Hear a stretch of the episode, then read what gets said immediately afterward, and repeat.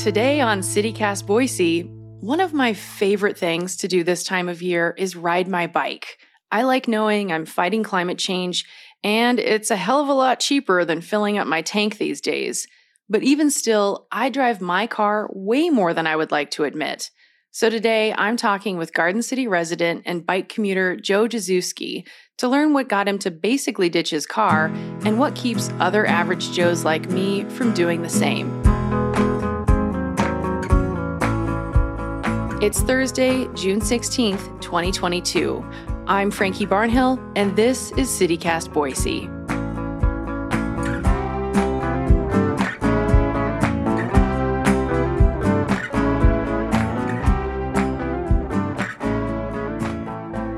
So, Joe, tell me first, how did you get into biking as your main method of transportation? In uh, 2014, I got a job downtown Boise, which was about uh, two miles, a little more than two miles from where I was living then. And I had been working in an area sort of on the other side of town um, over 10 years prior to that. And when I started working downtown, um, you know, parking is tighter, parking costs money, and it wasn't that far away from where I was living. So um, I thought I would sort of look in to see how it would go if I rode my bike to work. I did it once and it was really easy. And actually, I biked through my neighborhood. And then once I got downtown, I hit a bike lane and then went down 8th Street and parked at a um, bike rack right outside of the office and didn't pay anything to to get there. And it would have been a little bit faster in a car, but then I'd have to find a place to park and it would have cost money. So um, at that point, it was you know more convenient to get downtown on a bike for work, and it also was less expensive. Okay, well, what do you think? Is Boise a bike friendly place? Yes or no, or maybe? I'm going to say yes. Boise is ahead of the curve when it comes to the number of people around town who are riding bikes to get places, and then also the number of bike facilities.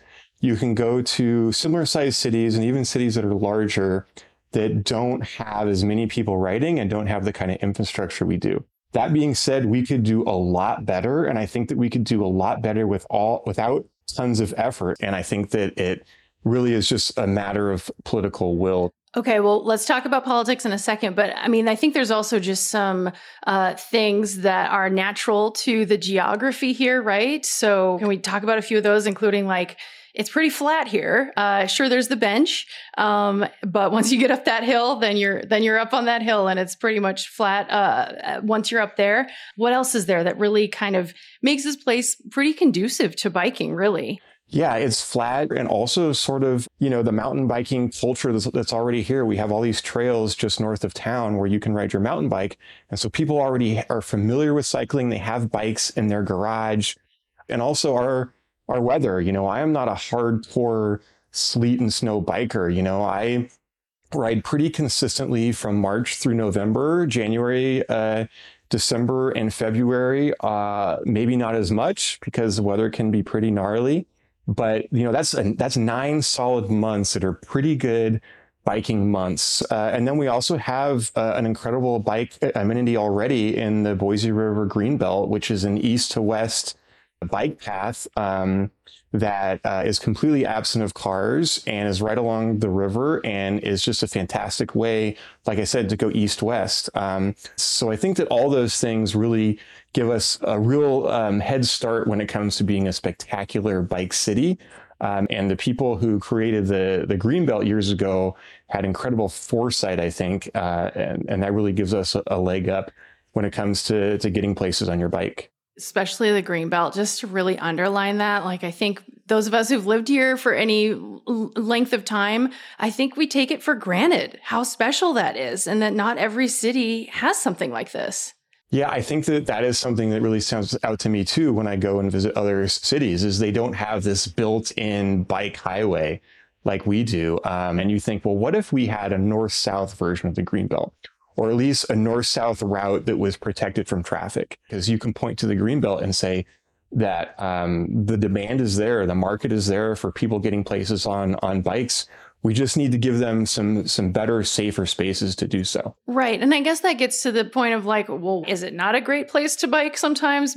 Yeah, I mean, if you live in the North End or if you live in downtown or in Garden City or anywhere that has cr- pretty quick access to the Greenbelt for that matter, you've got lots of access to uh, bike lanes, sharrows, uh, protected lanes. But then you get outside of those areas and it's kind of rough. I mean, you're on streets that people maybe aren't expecting to see bikes. And so there's kind of like that education piece that comes up, but then also just motorists who aren't, oh, I hate that word motorist, but I used it, Joe. Uh, drivers, drivers, drivers who, you know, really, honestly, a lot of times aren't paying attention. And we've seen some really scary things happen with crashes and cl- close calls and then also you know actual uh, deaths um, so what do you think needs to happen, really? Like, what will make this change?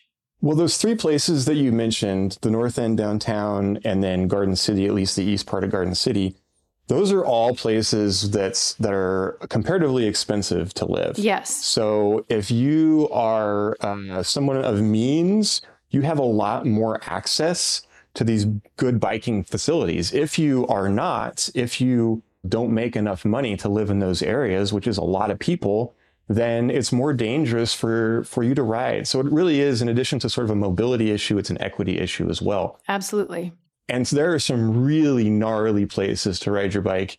For instance, State Street, especially as you get out west, uh, there is no bike lane there, and um, the traffic is whizzing by. People have been killed on their bikes on State Street. There's a ghost bike yep. at Whitewater and State. Um, also, Fairview, you know, again, it's going out west on Fairview. Uh, there's no bike lane there either. Um, and, you it wouldn't take all that much to make those places a lot better. Um, it would take a protected bike lane. Uh, and you could do that in a variety of ways. You could put it at the street level and add some curbing. You could expand the sidewalk and make a space for bikes on the sidewalk. Um, so I look at those places and I think about how dangerous it is and the fact that it does cost people their lives and the interventions to make them better wouldn't cost all that much. Uh, as I said, it's just sort of a matter of, of people wanting to do it. I think it's so important that you mention the privilege of biking and especially from any of those areas that are more economically advantaged. I mean, it's 100% the truth. And yeah, people have have lost their lives. People have been killed uh, while biking, and so it's it's really essential to call that out specifically. So I appreciate that. I guess I wonder, like, you know, there's all these crisscrossing. We're not going to get into the details because it gets pretty complicated with all the different agencies involved and streets in Boise um, and around the mm-hmm. Treasure Valley. But, you know, do you feel like there's anyone who is really speaking to this issue who has power to change it is it happening more and more with more people who are interested and who are in actually positions of power or are we still in a place where you know bikers and anyone who's interested in cycling and seeing um, more people trying that out as a method of transportation are really kind of in the minority yeah, I think it's getting better, and we are seeing a little bit of a shift. I think uh, in terms of attention and um, political will shifting a little bit more towards people on bikes. And I think a great illustration of that was the last election we had when Alexis Pickering won by, I believe it was four votes. Alexis's election moved the ACHD commission to three to two in favor of more attention and resources put towards people on bikes and also walking. And if I could just go back real quick and touch on on the equity issue, I, I want to sure. make I want to say one thing about that. It's kind of ironic because bikes are really really cheap to uh, use as a mobility device when you compare them to cars. You know, you can go down to Boise Bicycle Project and pick up a used bike for a few hundred dollars that can reliably get you two, three, four, five miles from home pretty easily.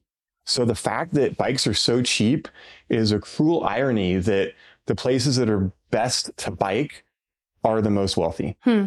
Yep. And one of the things that I think can really help with um, people like Alexis being elected to the ACHD commission is um, that they they get it. They understand that dynamic and they're willing to stand up for uh, for people who who ride bikes. So I'm really encouraged by her election in particular, and then just by the bikes that I see around town, uh, those numbers really seem to be increasing. Psychologically, for drivers, seeing more bikes makes you more safe on a bike because they expect it.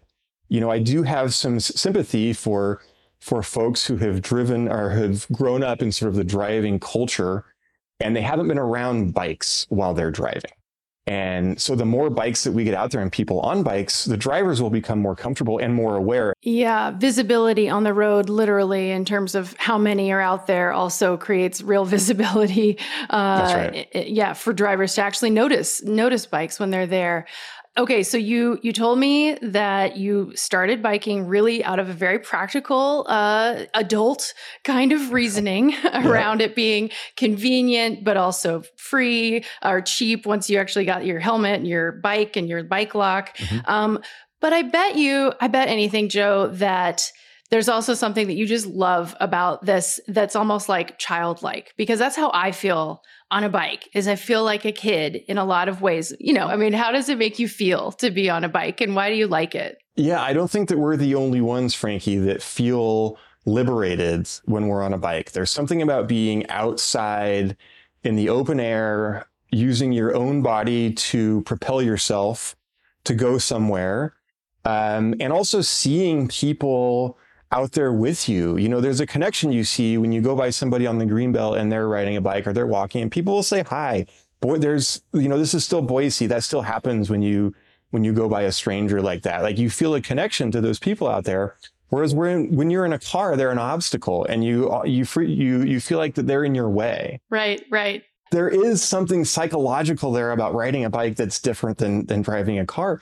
And I think it's really good for, for our sense of well-being, or at least mine, is good for my sense of well-being. Um, in terms of that way. And then also just like starting your day with a 15 minute exercise that's not super intense, you know? Like I get to work and I'm just in a better mood. And so there is kind of a magic to it that's that's hard to explain if you don't do it. So I really try to encourage people if they haven't done it, just give it a try, you know? Find find a route that that works for you to get to work or get to the store or get to school or get to the gym and just try it. You know, that's what I did and um, it kind of changed my life. Well, there's probably people listening who want to be like you, who want to drive less and bike more, but it's might be kind of hard to figure out how to get started. Um, you know, everything from where to ride and how to get places still quickly. You're such an evangelist for giving bike commuting a try. So I wonder, would you come back on the podcast another time to help us make a guide for people who want to try it out? I would be happy to. It's uh, surprisingly easy, I think easier than people think. So I'd be happy to come back on and give people some tips on how they can get started. Awesome. Thanks so much for sharing your perspective with us, Joe. You bet. Thank you.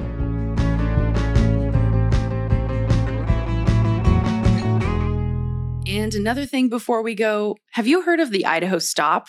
The 1982 law was the first in the country to give cyclists the right to treat a stop sign like a yield sign and a red light like a stop sign. In this case, I'm actually proud that an Idaho law has been replicated in other places around the country. There's more to be done to make Boise bike friendly, though. One way to get involved is by telling the Ada County Highway District you want more protected bike lanes and better roads for bikes in general. We'll put a couple links in the show notes for ways to make your voice heard. All right, that's all for now, Boise. Our music is by Up Is the Down Is the. Our producers are Evelyn Avitia and Jennifer Jarrett. I'm Frankie Barnhill, lead producer and host of the show, and our newsletter writer is Blake Hunter. Speaking of, have you subscribed to our daily newsletter yet? In today's edition, we share exclusive hot takes from Joe on electric bikes, electric scooters, and bike bars. RIP to his Twitter mentions. Thanks for listening to CityCast Boise. We'll be back Tuesday morning with more news from around the city. Ta da!